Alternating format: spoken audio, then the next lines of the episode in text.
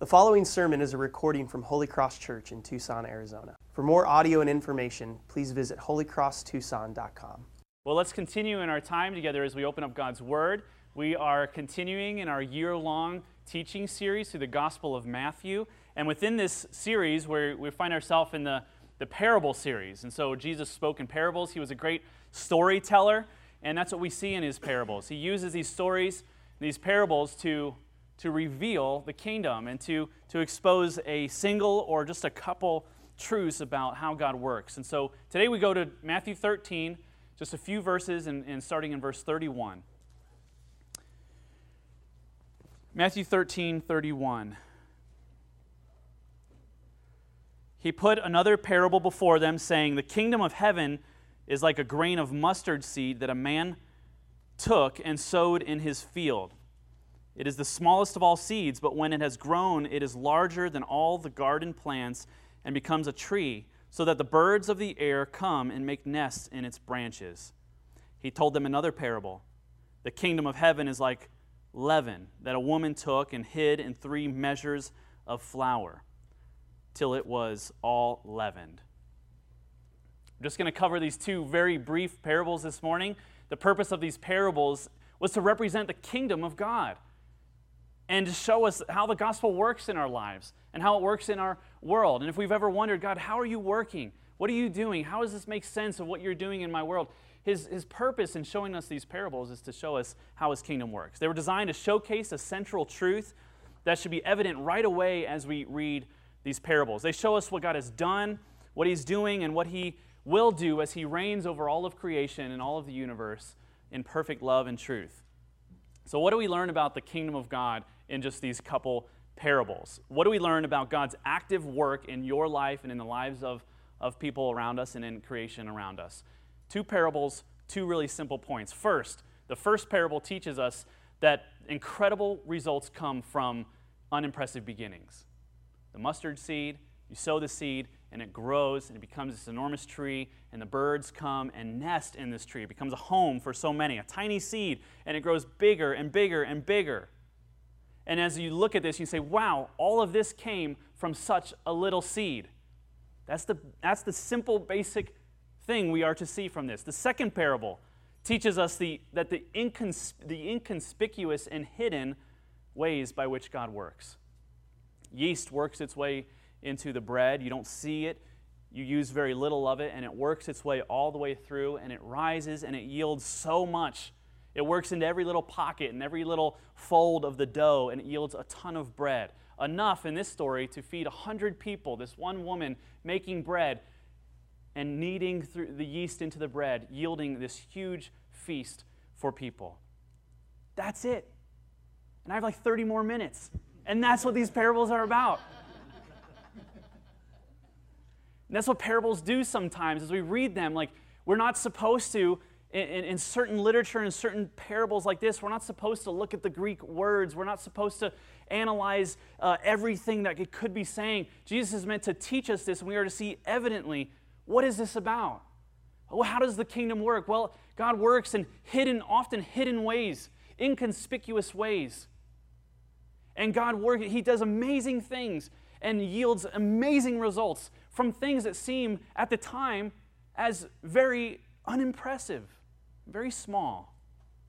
And I bet just with those two points, we could run for so long, we could probably fill 30 minutes talking about how does this work out into our life? And that's exactly what I intend to do. These parables have to do with the vast extent of God's kingdom and his patience and how often uh, how his, his obscure ways of working in creation in our hearts yield amazing results. And often we don't know what God is doing, we don't see what He is doing, and He takes little things and, and He makes it great. And it usually surprises us, it usually humbles us, it usually is very surprising. Anything, anything, almost anything in life that truly matters will require you to do tiny, small, and mostly overlooked things over a long period of time with God. Most of the things, almost everything that God is calling you to do, are going to be tiny, small, mostly overlooked things over a very long period of time with God. That's what he calls us to. That's how the kingdom works. But outside of the Bible, this is, there's a very different story that, that is being told, isn't there? The American church seems to be just as susceptible as the rest of the culture is to the allure of things being done fast and famous and large. Let's do this really big and do it really fast and make it really widespread. And that's how we know if it's successful. That's how we know if it's worthwhile, if it's huge. Sociologist George Ritzer calls this phenomenon the McDonaldization process. The McDonaldization process. You can probably gather he's kind of talking about a parable even in that. Something is deemed successful if it's done on a large scale, it's done really quick, and it's far reaching. It doesn't have to be good for you, it doesn't have to be good for the community, because what is good and how we define what is good and what is right is, is, is it great? Is it far reaching? Is it fast? Does it cover a lot of ground? What is large? What's famous? What's fast? You know, we want, we want high speed internet. We want rapid reward credit cards. We want fast food and instant replay. Everything is moving so fast. Slow down. God is saying, That's not how I work. I will often work. The kingdom works in very patient and slow and repetitive things. It calls us to return to the same place every single day, doing the same thing, rehearsing the same exact story. You may not realize how shaped you are by the cultural values of our time, and Jesus confronts our desire to define greatness and success as a Christian by how large and famous and fast it is. And he does that with these two parables. He is confronting at the time, and even at that time and in our time today, he's confronting this idea that, uh, that in order for God to be doing something great in our life, in order to be seen as a success as a follower of Jesus, it must be evident. It must be great. It must be, we must change very quickly. We must be the spiritual person that we hope to be at every moment. And if we fail in that, then, then we are a failure, or God is a failure, and things aren't happening the way we had hoped. The parables make their point, and this is how God works. But then what? Here, here are just a few implications. That's my introduction, just talking about these are the two parables. Uh, you could leave now and you, you have everything you need. But I want to draw out some implications for well, how does this work in our life? What should we learn? Well, first thing is this when it comes to, when it comes to spiritual growth, God is a farmer, not a microwave. Mentioned that a little bit last week, and in fact, all through these parables, we've been talking about how the kingdom of God is much more like farming than it is like, like a microwave or like, like dynamite that comes in and just changes you instantly, and you're never the same, and, and everything in your life is better. But God is like a farmer, plants a seed in our hearts, and it grows, and it changes us, and it breaks the soil from underneath and from, from within. And while we live in a microwave culture, we are never called to a microwave mindset of spiritual growth. Almost anything in life that truly matters will require you to do small, mostly overlooked things over a long period of time with God. These are the kingdom priorities. The kingdom priorities. If we could sum up, God, what, what do you value? What are the priorities? What do you want to do in my life? It's pretty simple. Jesus actually, he, he, he tells us a few times. He says, well, here are the kingdom priorities to love God and to love others. Everything is summed up. Everything is summed up in these two principles. Matthew 22, verse 37. And he said to them, You shall love the Lord your God with all your heart, with all your soul, with all your mind. This is the great and first commandment. And the second is like it You shall love your neighbor as yourself. On these two commandments depend all the law and the prophets. Everything that God has revealed depends on these two things. They hang on these. If we could summarize all that God desires for you, it is for you to love God and, and for you to love others. Most people believe that when you become a Christian, loving God and loving others ought to come easily. You ever gotten down on yourself or gotten down on somebody else? I should be further along than I am in my sanctification. I'm a Christian. I should know how to love God. I should know how to love others. Have you ever accused somebody who was lacking in love for God or love for others and said, But you're a Christian. You should love God and you should love others. And so we are telling people you need to, you need to get in that microwave and you need to be changed right now. You need to embrace those kingdom priorities to love God and love others, and you need to change right away. And so we feel shame about our own life when we are weak in our faith, when we're lacking in our sanctification, when we're not growing as fast as we ought to. I think Jesus wants to confront that. He doesn't want to excuse our sin or our disobedience, but he wants to confront us to how the kingdom works. It's like farming, it's not like a microwave. Let's look at some of these, and, and you just tell me as we look through the list of these things how you could see that patience is really required, that it actually happens quite slowly. Let's just look at love for God. It's main priority for, for what it means to be a Christian, loving God. Spiritual growth in faith, hope, and love. These things take a long time. What about knowledge of and surrender to the teachings of Scripture? As you learn about what the Bible says, so you trust in God. let's say you trust in Jesus, you believe He died for your sins, but you come to the Bible and you're reading things that feel like this, the first time you've read them, every single time you read them. It takes a long time to have a knowledge of God's Word and then have the opportunity to surrender to God's Word. It will take a lifetime. Someone has said that the, the Bible is as simple enough for a child to understand its basic principles, but complex enough for a biblical scholar to spend his or her entire life trying to figure out. What about growing in obedience? Just learning how to be an obedient follower of Jesus takes time. Walking in gentleness and peace, patience, kindness, and self control. I mean, these are the fruits of the Spirit. How do you, how you, how you manifest the fruit of the Spirit? Are you there yet? Are you there, there perfectly? You realize, yeah, I'm not there. It takes a long time. What about facing addictions and idolatries and sins with the gospel? Teaching your heart and your mind how the gospel relates to your sins of, of, of, of, of addiction or idolatries or, or things, that, things that you go to instead of God to find comfort. What about learning contentment in Jesus, whether you have a little bit or a lot? Hey, I'm still trying to learn that. I'm still trying to figure that out waiting for the coming of the second coming of Christ and the fulfillment of all of his promises. So do you see like this pursuit of loving God, the most important thing that we are called to as followers, takes a long time. We're constantly learning. I hope you see that in you. It doesn't mean that just because you're struggling in these areas that that maybe you don't belong to Christ, that you're not in Christ, that you're not saved. Maybe it doesn't mean that he doesn't love you and that the kingdom is not working in you. We misunderstand how God works. We realize that God is patient and it takes a long time for the fruit of the gospel to grow into our life, to bear fruit, and to change us completely. So we talk about love for God. What about loving others? I don't know to tell you, I don't have enough slides to, for, you know, for today to talk about how, how we need to be patient. What about finding true friendship? So God has called you into meaningful friendship with others, meaningful relationship with others. How are you doing on that? You may say, it's hard. It's hard to find true friendship, people that I can actually bare my soul to, where I can confess my sins to. Learning how to forgive. Have you perfected that yet? How are you doing? You're a Christian. God says forgive. How are you doing? You may say, I have a hard time with that learning how to pursue reconciliation when there's enmity with, between you and somebody else that may have hurt you or you've hurt someone. Coming to our senses regarding the wrongs that you have done to others. I mean, just maturing in your relationships where you realize maybe I am difficult for people, maybe I'm hard for people, maybe I hurt people and I don't even know it. It's a lifelong pursuit. Parenting. Just a single word I put up there parenting. Loving others. You know children are others? Children are other people. Children are your neighbors. They're actually your closest neighbors loving them. It takes a long time. Patience, as it takes long. Well, you may be a Christian and a very impatient parent, thriving in marriage. There is no context that is more descriptive uh, that God uses in Scripture to describe his love for the church as the love of a husband to his wife. How are you doing, husbands, in loving your wives? How are you doing, wives, in honoring your husbands? What about remaining single faithfully and joyfully? See, it's one thing to remain single, but it's yet another to remain single in a way that is honoring to God and faithful to what He has called us to.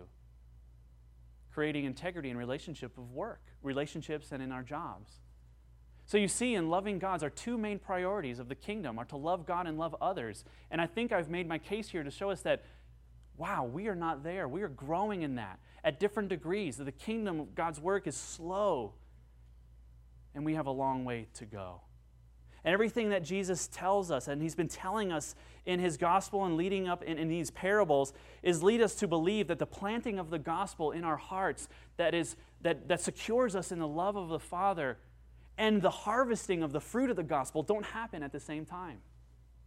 He wants us to understand that as we follow Jesus, that the planting and the harvesting don't happen all at once. And the gospel takes root in our hearts and it's meant to change us as we apply it, as we yield to it, as we continue to grow in our knowledge and submission to God's word. He changes us from one degree of his grace to another. We turn on the TV and we ask, you know, we do this often, maybe you do too. We, we look at one another and we say, Is there anything good on? Or is there anything new that just came out? You see, we're always looking for what's new? What's happening that hasn't happened before? And sometimes we approach the Bible in the same way. We approach the kingdom in that same way. What can I read that I haven't read yet? As if we're simply looking to just transfer information, that that's the problem in our sanctification, is that we don't know the right information, or maybe we haven't read that right passage yet. And so we look at, we look at it and say, what, what's fresh? What's new? But God's kingdom work is not like that. It's, it's a much different approach. It's a daily orienting your life toward a moment by moment relationship with God. And that's what brings glory to Him. It is a daily reorienting your life of coming to Him and having this apprenticeship and, and relationship with Him where you're trusting in His work, applying that to every situation, seeing how that overflows into every pocket of your life.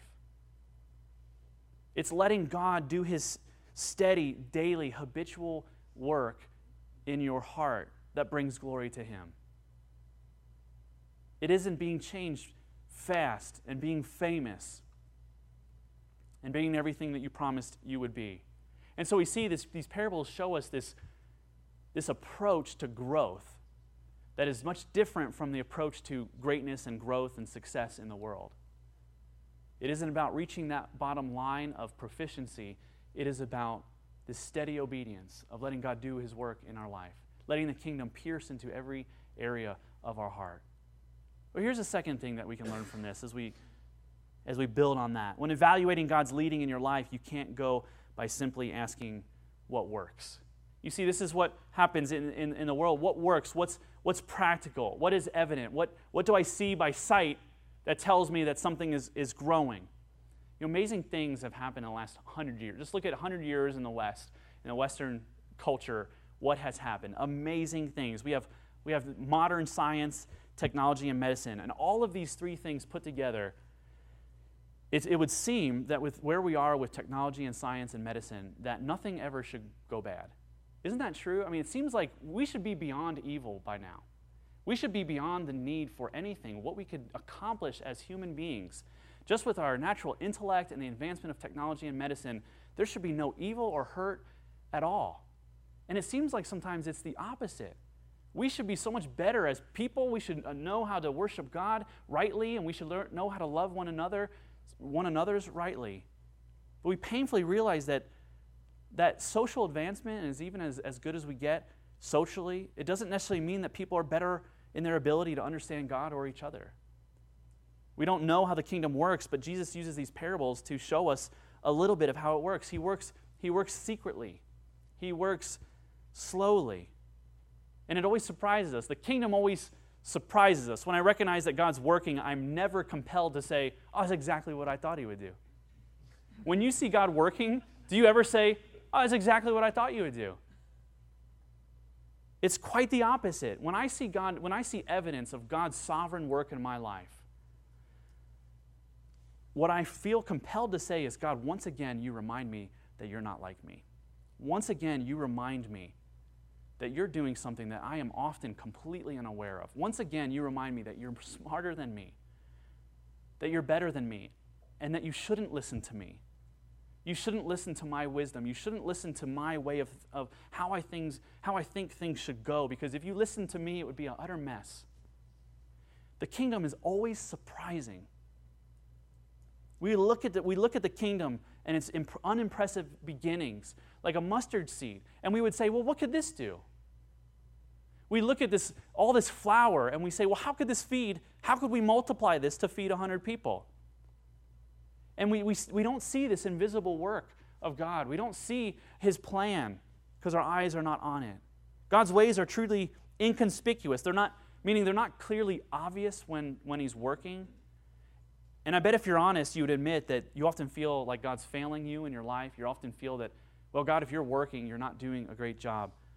But we only see the evidence of God's work when, when we see the fruit of it, when we see, when we see that He was working that whole time, when we see the fruit of all that He has been doing, and we say, "How good you were! You were working in this. You were in my life. You were in my heart. You were in the life of people around me. You were orchestrating your plan, and now I see the outcome of it, and it's good. And I'm humbled and I'm surprised."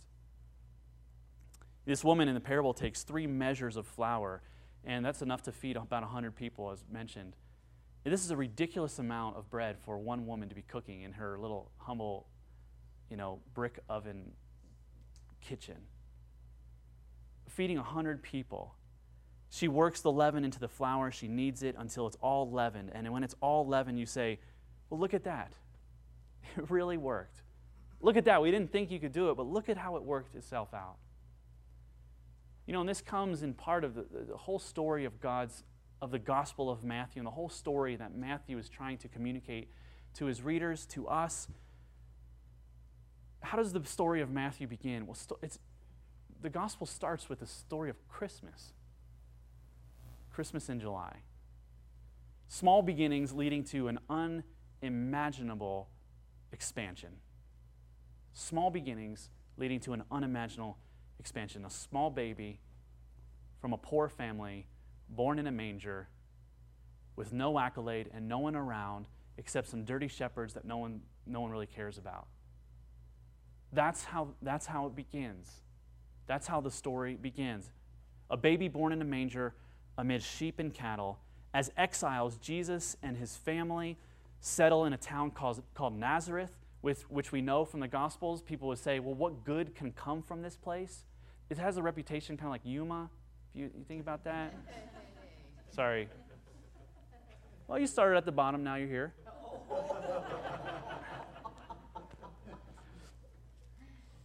Started, you know, people said, Can anything good come from Nazareth? Because this reputation is like, well, this is unimpressive. You're telling me that the, that the world was created in, through, by, and for our Messiah we've been waiting for, and he's coming from this unimpressive town. This doesn't fit our narrative. It doesn't fit this cultural and social narrative that we, that we believe. Jesus gathers, and when he starts his ministry, he gathers a small group of followers, and one day, a day would come when this group of unimpressive men, empowered by the Spirit of God, would turn the world upside down, so much so that we're talking about it today, thousands of years later unimpressive. We are, do you realize that we are the ends of the earth? When we talk about the gospel spreading to the ends of the earth, like we're the ends of the, like America is not the center of the kingdom. We're the ends of the earth. What does it mean that the kingdom would grow and the birds would make their nests and, and leaven would work its way through a lot of flour and feed a lot of people? Well, here, here's what that means Jesus was a first century Jewish, never married, physically unimpressive, and sometimes homeless Middle Eastern carpenter who never spoke a single word of English. Jesus looked a lot like our, what, we would, what we would view as our enemies rather than us. And he conquered death and evil. And the world rests on his shoulders. And one day, every knee will bow and every tongue will confess to this man who is so unimpressive. Let's admit that that's a little unexpected. Can we just admit that? That's a little unexpected. Probably the number one question that Christians in America ask when trying to decide some of the most important, important decisions of their life is this question What works? What's proven? What's obvious? What can I trust? What is visible for me? What's tangible? And I'm not speaking against like wisdom and counsel, seeking counsel and learning from people's processes. These are all very good and biblical things. But it's possible that the question, what works, replaces what's faithful, what's obedient, what's honest, what's good. What has God called me to? Most people look at Jesus and say, this isn't going to work. And that's, that's why most deserted him. That's why almost everyone deserted Jesus. That's why they killed him, because he claimed to do things and be the person. And they said, Well, this is unimpressive. You don't fit our idea of how things should work. How is this going to work? This homeless, unimpressively, you know, unimpressive man who, who was just hanging out with sinners and tax collectors. This isn't what we had in mind. And we are part of this same kingdom we're, we're, that the, the disciples proclaimed so long ago that a kingdom is far reaching and is continuing to expand, and God is working, and He's working in your life, He's working in my life, but He's not working in the way that you and I would imagine. He's not working in the way to, to show us here's what works. He's not working in the same way that our culture pursues greatness and success. God works in inconspicuous ways for at least one reason that we know of, and that is to make fun of people who think they have it all together. This, we don't, he doesn't tell us a lot. God, why do you work that way? I just like making fun of people who think they have it all together. Look, I'm going to I'm going to show you from the Bible.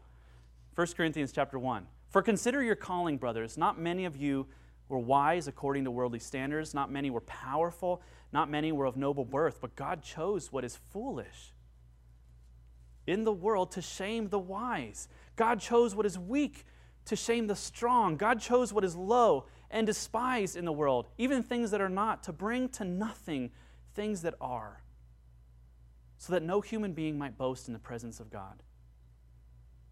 And because of him, you are in Christ Jesus, who became to us wisdom from God, righteousness and sanctification and redemption, so that as it was written, let the one who boasts boast in the Lord.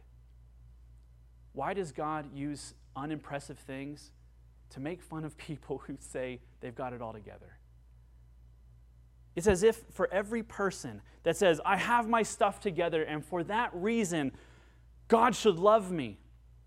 For every person that says that, he goes to 10 people who don't have that, and, and he pours out their grace on them just to shame, just to disrupt the narrative of our culture that says success and greatness is based on what you have and what you do and what your appearance is. He turns around and showers people with grace that are complete failures just to despise those who think they're something. It's unexpected that the grace of God would come to, to you. It's unexpected that the grace of God would come to me or any of us. That's the definition of grace. It's unmerited, it's unexpected, it's undeserving. If we say it makes sense that God would work that way in my life, then, then you might not understand the grace of God. If you feel in your heart, well, of course God chose me, I make good decisions, and I, I try to do my best, then you don't understand how the kingdom works. We want God's work in us to be large and famous and fast, but the only thing about us that is large and famous and fast is our brokenness. It's our sin. And sometimes we're surprised. We ought to be surprised by how fast and famous and large we can be in our sin. That's the only thing great about us is our sin. What did your pastor talk about on Sunday? He said I wasn't very special. And it's true. You're not very special. I'm not very special. Who among you, who among you could, could look could stand before Christ with any merit of your own? But because you're in Christ, he becomes our wisdom. He becomes our, he becomes our righteousness. He becomes our sanctification. He becomes our redemption. So the means of greatness are so different from our means of greatness. The road is always Christ, it's not ourselves. He takes our brokenness, He becomes our wisdom, our righteousness, our sanctification, our redemption, so that anyone who boasts, boasts in the Lord. Have you ever noticed Jesus' strategy for networking the gospel in Matthew? how Jesus grows his ministry. I mean, Jesus seems so intent on organizing his schedule around unnamed people and events. He makes personal visits to people whose names we never know. He heals people of sicknesses. He spends time with hundreds in a crowd, but he, but he withdraws from the crowd. Every time he's in a crowd, he withdraws from the crowd just to go spend time with just a few insignificant people. He isn't knocking on the governor's door to get the ear of the governor or networking with spiritual leaders. If anything, what he's doing with people of power, he's giving every reason for them to not platform him. In the world's eyes, he was a foolish businessman, a careless politician, an unenergetic leader without a plan. And Jesus' idea of doing great things for God meant a daily routine of prayer and ministry that accentuated a greatness of a different kind. A greatness that was defined by a habitual, steady devotion to God and a ministry, a ministry of service. And lastly, look at, let's look at what we can learn from these parables. We must operate from a position of patient trust in God. You see, our, our inability to wait on God points to our lack of faith in God's work, but maybe more so, it points to a condition of our heart that has been shaped by what the world loves rather than what God loves. The world loves the large and the famous and fast. But hear this in these parables, Jesus is inviting us to be anchored not in appearances, but in the deep, still waters of a remarkably patient yet radically present God. What can we learn from this parable, these parables, is that God is remarkably patient. And yet, He is radically present and radically working in our lives. And the appearance of God's lack of work in our life or the misunderstanding of His lack of work does not mean His lack of care or His lack of presence and His lack of work in our life.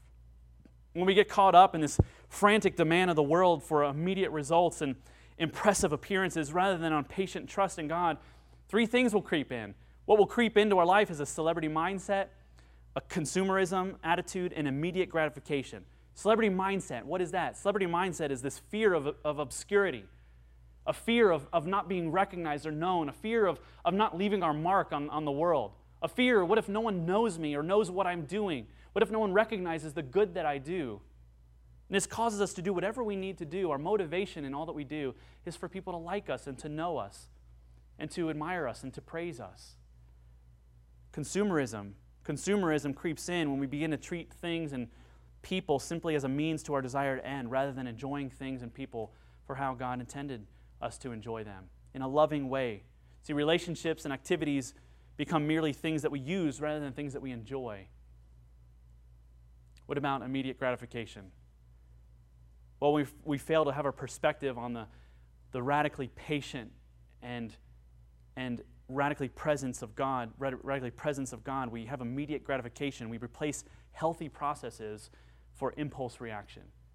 We just we act, we do things that we think will work in the time.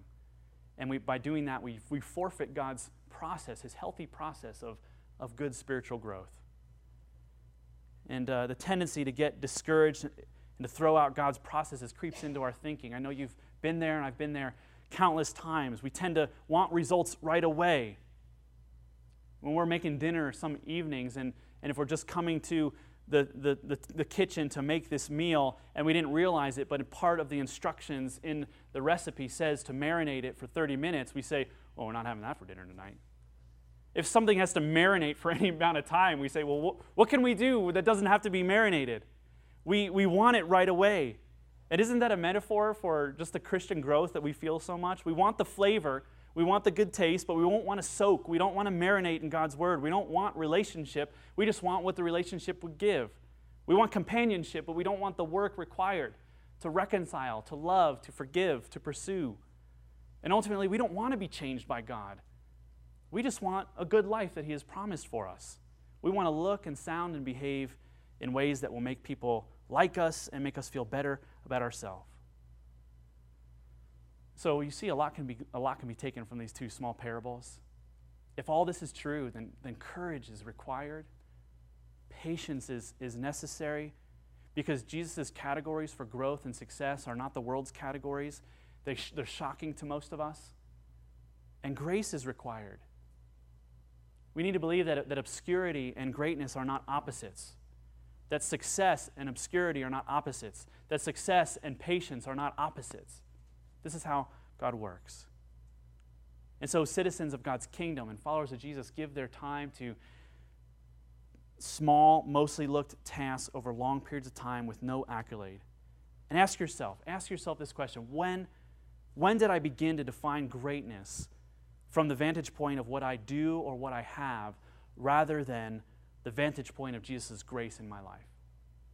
When did I begin to think that I was important and a success and something based on what I've accomplished rather than what God has accomplished in me, rather than the grace of God in my life, forgiving me continually on a daily basis, giving me courage. Why am I not okay being patient with letting God work? The parable again reminds us of God's transformation, that it comes slowly. And in a world where fast food and rapid rewards and instant replay reign supreme, this lesson is so difficult. You've heard the joke before pray for anything but patience because you don't want to see how God gives it to you. We don't have to be patient for the pace. We don't, we don't have the patience for the pace of patience. Do you know what I mean? We don't have, we're not patient enough to be patient because it takes so long. Think about that for a while. because we have the wrong goal. We have the wrong goal. We, we have a goal, we have a mission, we have a destination, and God is slowing us down And his, his, his timeline is, slows us down because we have a thing that we need to get to. We have a thing that we want to accomplish. We have, a, we have an identity that we want to grow in. We want to be a certain kind of person, a certain kind of Christian. And our goal is not God's goal. Our goal is not Jesus. But Jesus works deliberately in our heart to convict us of our sins and our goals and our ambitions that are not rooted in Him. It, it, he, he confronts our desire for celebrity status. He, he, he confronts our fear of man that is always worried about, about what people think of us. And he, he calls us to have a relentless pursuit of Jesus, a focus on Him, eyes fixed on Him. Consider this illustration that I read uh, that someone shared in one of my favorite books. Walk. He says, Walk, we say to my toddler son, who wants to run with his buddies beside the public pool. I tell him to slow down, not because I want him to miss his mark, but exactly because slowness is his best shot of actually hitting it. Walk, don't run. Not because I don't want you to have fun, because slowness is the best way of getting there safely and how you're supposed to. The kingdom of heaven is like a grain of mustard seed. Small, seemingly insignificant, but when it is grown, it's larger than all the garden plants, and it provides a place for, for countless of people to come and to find the rest. I hope we can see Jesus' intention in describing the kingdom this way. He wishes to rescue us from a life of trying to fix it all and to know it all and to be everywhere at all the times, to be fast and famous, to get people to want to be, you know, get people to want to like us and want to be like us. And by showing us the kingdom in this way, Jesus is calling us into a different purpose for our life where everything that we do is not to get to the next step or the next career or the next level in our spiritual growth, but to behold God and be fulfilled by Him and His grace in every moment in which we find ourselves. To desire the kingdom growth like this is to desire Jesus. Jesus says, I am the way, the truth, and the life. I am the way. I am the process. I am the motivation. I am the goal. Everything in your life needs to be driven and motivated by me, by a rest in what I've done for you. And like yeast, he works his way into our heart, into every thought and every belief and every affection, every motive, every action, every aspiration. Our heart becomes this fountain of gospel growth that as it continues to grow, it overflows and it hits everything in its path. That's God's intention for us that we be so saturated with, with the good news of what He has done for us and His righteousness, His, his work of sanctification, His redemption for us, that our lives would be defined by that. We're not in a hurry to get there, we're patiently trusting in Him. So, the greatest way for God's kingdom to manifest itself this week in your life could be as simple as you pausing and just praying. It could be a time where you just sit and open up the Bible in order to thoughtfully pursue community with God and to learn from Him. It could be in the smallest thing of resisting temptation that comes your way, holding every thought captive, repenting of sin and choosing Christ in that specific moment. And you might feel like, well, that's not really growing as a Christian. But that might be the, the most powerful expression of the kingdom working in your life this week in just that moment. God is working, the kingdom is working in your heart when you stop and listen to Him. He's working when you trust in Him. He's working in you to bring gospel growth. And it takes a long time, and it will. But it's how the kingdom works. Spiritual growth is often slow, but His kingdom has come, and it will come, and it will be complete. So we trust in Him. I invite you into that process to know how He works, to have contentment in what He is doing in your life to trust in His work that is steady and daily, and pursue Him with joy. Let's pray. Our Heavenly Father, we thank you for revealing to us the kingdom and how it works. That is not like a microwave, it is not like dynamite that changes us all at once, but is patient. You are incredibly patient, you are radically present. Would you reveal to us our desire for the the fast and the famous and the big, the large things? Would you give us an excitement and an expectancy for the what we would see as little things, but you would see as, as great things? Just a, a coming to you in prayer, sitting before your feet and listening to you, asking for courage in the face of temptation, saying no to sin and trusting in Jesus, recognizing that you have given us your grace and that it's changed us and saved us and you're continuing to work in our lives. What a great thing if our life and every day was just defined by those things. What the world would see, would see as unimpressive acts and unimpressive activities, you see as, as radical and amazing things that yield incredible results. So give us the, the pace, the patience for the pace of life that you've called us to, which is a steady trust and a steady handing over of our worries to you. Thank you for not giving up. Thank you for your promise and the hope that we have that it doesn't depend on our character, it doesn't depend on our record, but you have redeemed us. You are our wisdom, our sanctification, and our redemption. And in Christ, you've promised that we would that you would complete the work that you've begun in us. And so we look forward to this meal that we're about to take together. This brief meal called the Lord's Supper, that you would nourish our bodies, that you would remind us of your good news, that you would help us to slow down and to eat with one another and to eat with you. We have nowhere to go, nowhere to be, but right at your feet, hearing how you love us and the plans that you have for your creation. And we marvel at it, and we'll thank, we're thankful for it. We pray in Jesus' name, amen.